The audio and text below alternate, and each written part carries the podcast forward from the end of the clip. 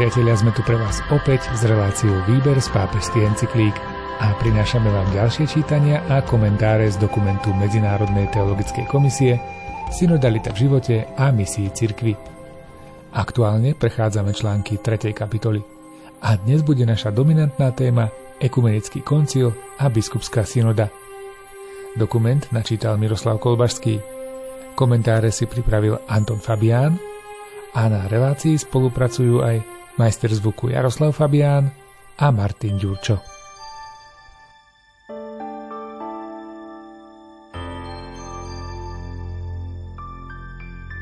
Ekumenický koncil reprezentuje v špecifickej podobe jednu katolícku cirkev ako spoločenstvo partikulárnych cirkví, pretože všetci biskupy spolu s pápežom reprezentujú celú cirkev. Skutočnosť, že prostredníctvom biskupského zboru, ktorého hlavou je biskup Ríma, je na koncile zastúpený celý Boží ľud, vychádza z toho, že biskupskou vysviackou sa biskup stáva hlavou partikulárnej cirkvy, pričom sa začlenuje do sviatostnej apoštolskej postupnosti a do biskupského zboru. V tomto zmysle je ekumenický koncil najvyšším uskutočnením cirkevnej synodality v spoločenstve biskupov s pápežom, pričom reprezentuje spoločenstvo medzi partikulárnymi cirkvami prostredníctvom ich pastierov, zhromaždených in unum, aby rozlišovali, akou cestou sa má uberať univerzálna cirkev.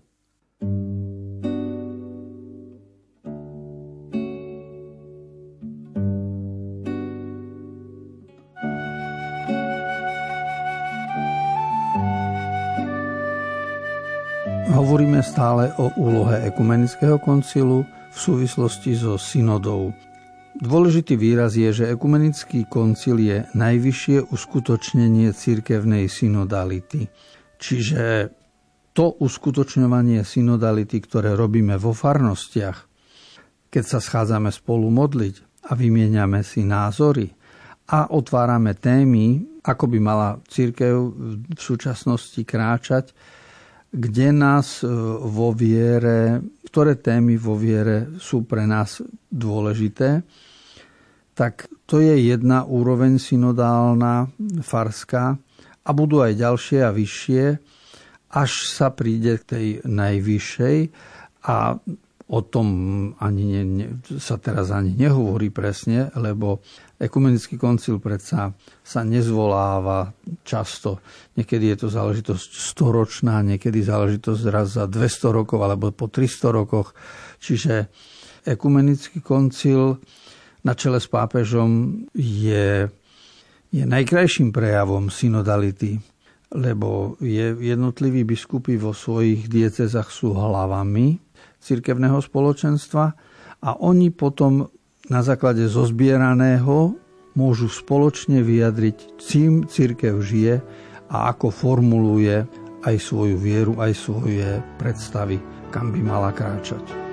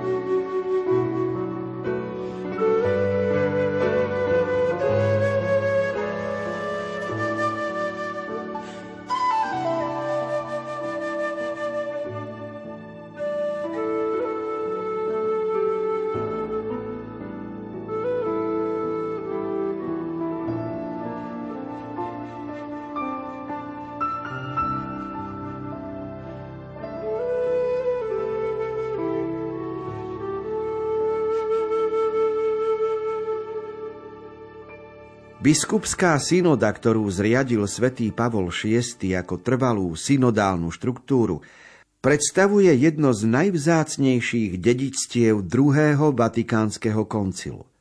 Biskupy, ktorí do nej patria, predstavujú celý katolícky episkopát, takže biskupská synoda dáva najavo, že všetci biskupy majú v hierarchickej vzájomnosti účasť na starostlivosti o celú cirkev.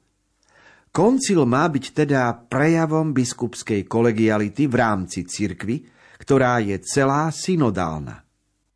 Každé synodálne zhromaždenie prebieha v nasledujúcich fázach. Fáza prípravy synody, jej slávenia a uskutočňovania jej záverov.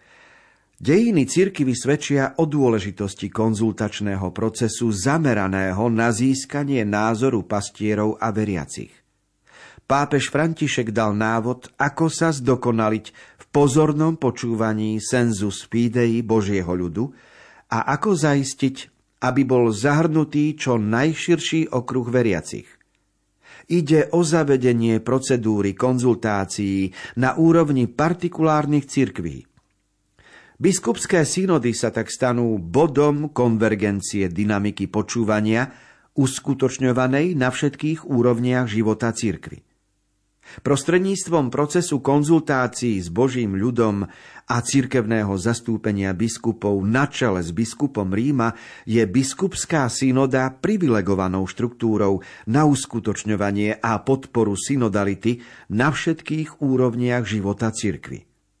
Prostredníctvom konzultácií má synodálny proces svoj východiskový bod v Božom ľude, a prostredníctvom fázy inkulturovaného uskutočňovania záverov synody má v ňom aj svoj cieľový bod. Biskupská synoda nie je jedinou možnou formou participácie biskupského zboru na pastoračnej starostlivosti o univerzálnu cirkev. Zdôrazňuje to aj kódex kanonického práva. Rímsky veľkňaz má právo podľa potrieb cirkvy vybrať a napomáhať spôsoby, ktorými kolégium biskupov má kolégiovo vykonávať svoju službu vzhľadom na celú církev.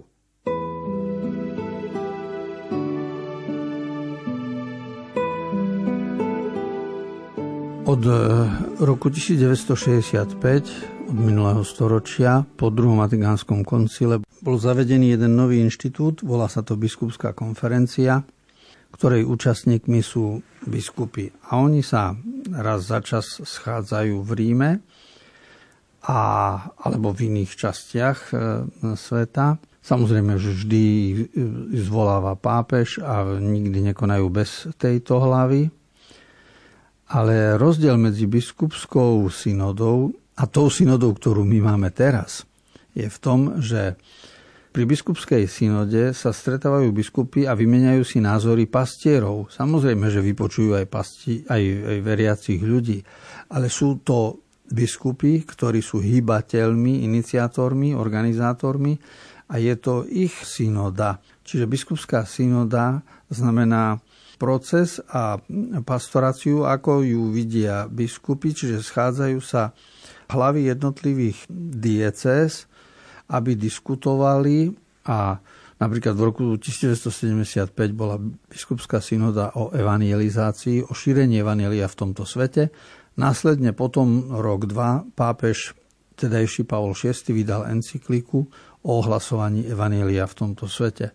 V ďalších rokoch bola napríklad synoda na tému rodiny a pápež vydal encykliku Familiaris Consortio o rodine alebo bola synoda na tému katechézy a výsledkom potom bolo, že zo zozbieraných materiálov pápež vydal nejakú exhortáciu alebo encykliku, ktorá s tým súvisí. Tak, e, takýmto spôsobom sa konajú biskupské synody od roku 65 s určitou pravidelnosťou. Ale tento systém biskupských synod je iný, pretože to je, to je teda názor pastierov vymieňaný medzi sebou. Kdežto pri e, tejto synode, o ktorej hovoríme teraz, ktorá sa začína z dola a otvárajú sa témy, ktoré nie sú určené, pretože pri, pri biskupských synodách je téma stanovená.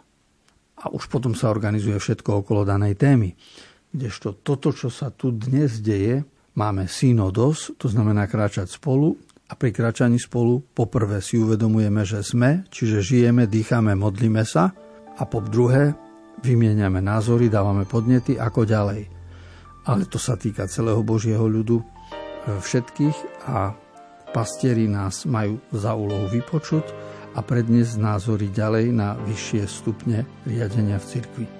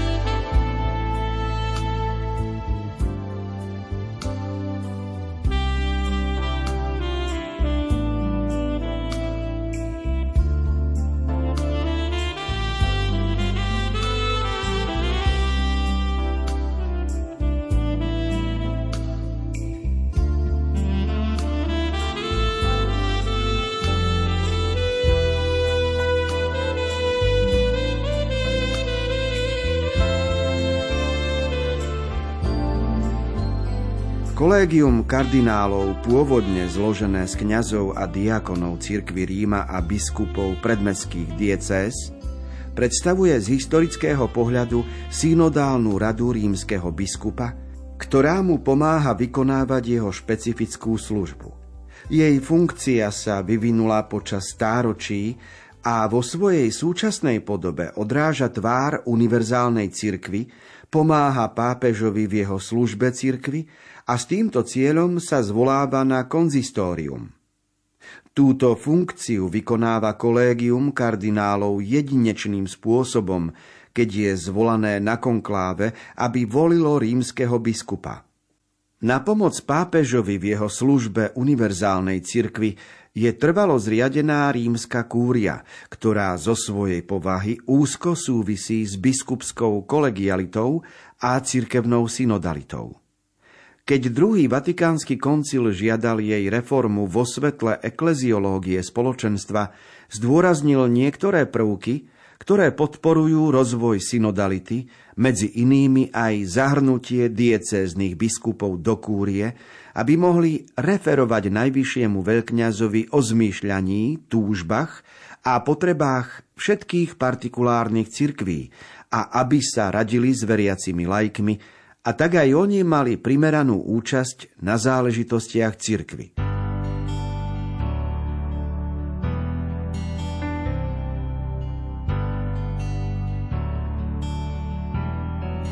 Záležitosti, s ktorými sa my menej stretávame, súvisia s kolegiom kardinálov, lebo tak v súčasnosti na Slovensku ani kardinála nemáme teda ešte tým menej kolegium kardinálov, ale napríklad prímestské diecézy na okolí Ríma mali vždy biskupov a z týchto biskupov vznikli poradcovia pápeža, čiže vznikla rada a tak vlastne bolo kolegium kardinálov. A takéto stretnutie, ktoré zvolal pápež, sa volá konzistórium, koná sa tiež raz za čas alebo sa koná príležitosne, keď sa volí rímsky pápež a vtedy sa to volá konkláve. To znamená, že aj kolegium kardinálov má svoju dôležitosť, aj svoju úlohu v štruktúre cirkvy a samozrejme, že podporuje aj synodalitu a súvisí so synodalitou, pretože je to služba rímskej kúrie, ktorá zmýšľanie veriacich túžby a potreby má vypočuť a na ne reagovať.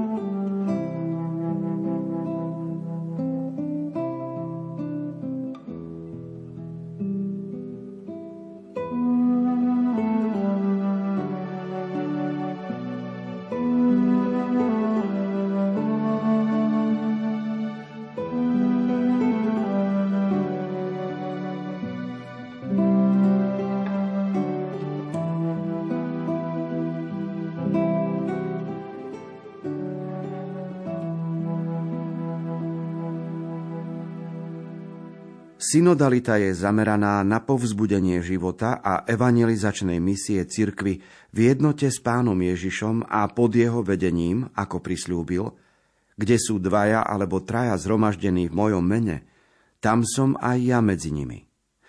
Hľa, ja som s vami po všetky dni až do skončenia sveta. Synodálna obnova cirkvy sa bez pochyby deje cez oživenie synodálnych štruktúr, no prejavuje sa predovšetkým v odpovedi na nezaslúžené Božie povolanie žiť ako jeho ľud, ktorý kráča dejinami k uskutočneniu jeho kráľovstva. V tejto kapitole zdôrazníme niektoré špecifické aspekty tejto odpovede. Výchovu k spiritualite spoločenstva, praxi počúvania, dialógu a komunitnému rozlišovaniu – Význam synodality pre ekumenickú cestu a prorockú diakoniu v rámci budovania bratského, solidárneho a inkluzívneho sociálneho étosu.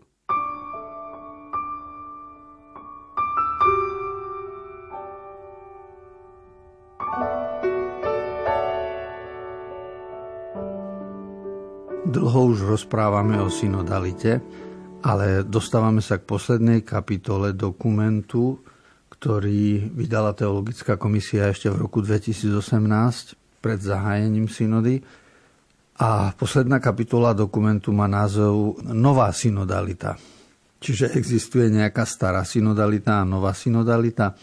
Myslí sa tým skutočnosť, že synodalita je v cirkvi už 2000 rokov a uskutočňovala sa v rozličných storočiach, na rozličných miestach. Viedli ju rozliční ľudia, prijala rozličné uzávery. Ale dnes my žijeme tu a teraz a preto je pre nás e, synodalita ako spôsob uskutočňovania cirkevného života, keďže sa dotýka nás, preto ju nazývame novou. Nie, že by synodalita bola nová, ale my sme noví ľudia. My nie sme tí istí, čo boli v 15. alebo 10. storočí. A preto my, keď rozmýšľame synodálne a žijeme a vedieme dialog, tak z tohto pohľadu je pre nás to, čo sa deje, synodalita, novou synodalitou. No a jej cieľom je, aby sme žili ako Boží ľud, ktorý sa snaží uskutočňovať Božie kráľovstvo lásky a pokoja na tejto zemi. A v článku 103 sa hovorí základná schéma o čom tá nová synodalita bude, čiže odpoveď, ktorú má dnešné spoločenstvo veriacich dať na znaky doby, v ktorej žijeme a čo sa vlastne očakáva od e, synodality, je zhrnuté v nasledujúcich šiestich výrazoch. Poprvé, výchova k spiritualite spoločenstva. To je veľmi dôležitý výraz. Spiritualita spoločenstva. Po druhé, prax počúvania. Načúvanie, počúvanie aj Božieho slova, aj počúvanie človeka. Po tretie, dialog. Po štvrté, komunitné rozlišovanie. Po piaté, význam synodality pre ekumenickú cestu. A po šiesté, prorocká diakonia v rámci budovania bratského, solidárneho a inkluzívneho sociálneho étosu. Toto sú jednotlivé aspekty poslednej kapitoly dokumentu Teologickej komisie, keď sa synoda pripravovala.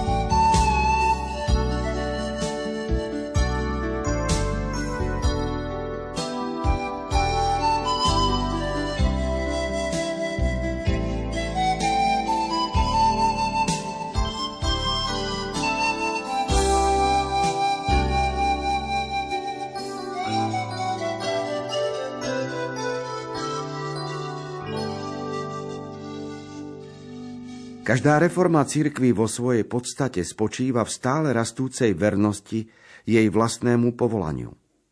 Pri plnení svojho poslania je teda církev povolaná k neustálej konverzii, ktorá je tiež pastoračným a misijným obrátením a spočíva v obnove zmýšľania, postojov, praxe a štruktúr, aby bola vždy vernejšia svojmu povolaniu. Cirkevné zmýšľanie, formované synodálnym vedomím, radostne víta a podporuje milosť, na základe ktorej sú všetci pokrstení schopní a povolaní stať sa misionárskymi učeníkmi.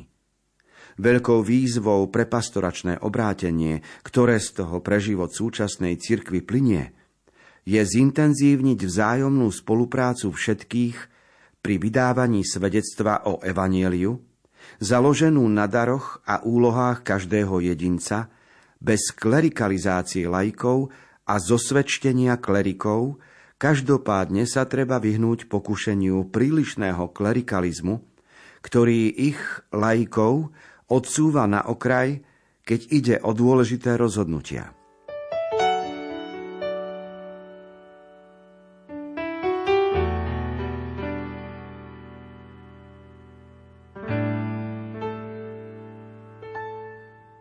Otázka, ktorú si kladieme všetci v spoločenstve veriacich je, kedy sme naozaj verní svojmu povolaniu a cirkevnému spoločenstvu a kedy sme iba tradiční. Čo to je skutočná vernosť? Je vernosťou to, že napríklad bol by som verný cirkvi, keby som do dneska používal latinčinu, ktorá bola pred 70 rokmi úradnou rečou cirkvi aj omšovou rečou v kostole. Keby som sa do dneska po latinsky modlil, to vtedy by som bol verný cirkvi.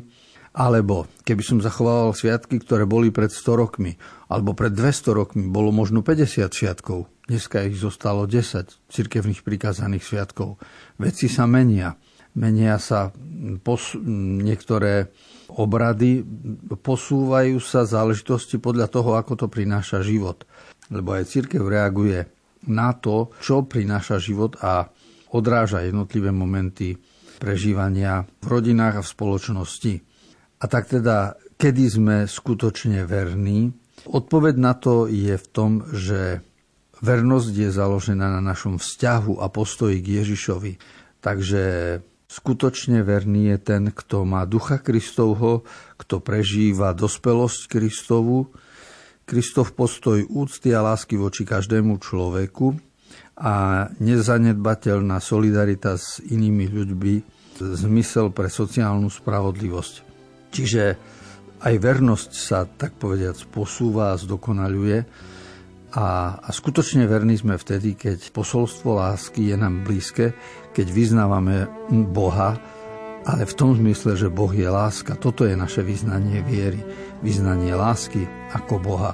A vtedy je naša vernosť skutočnou vernosťou.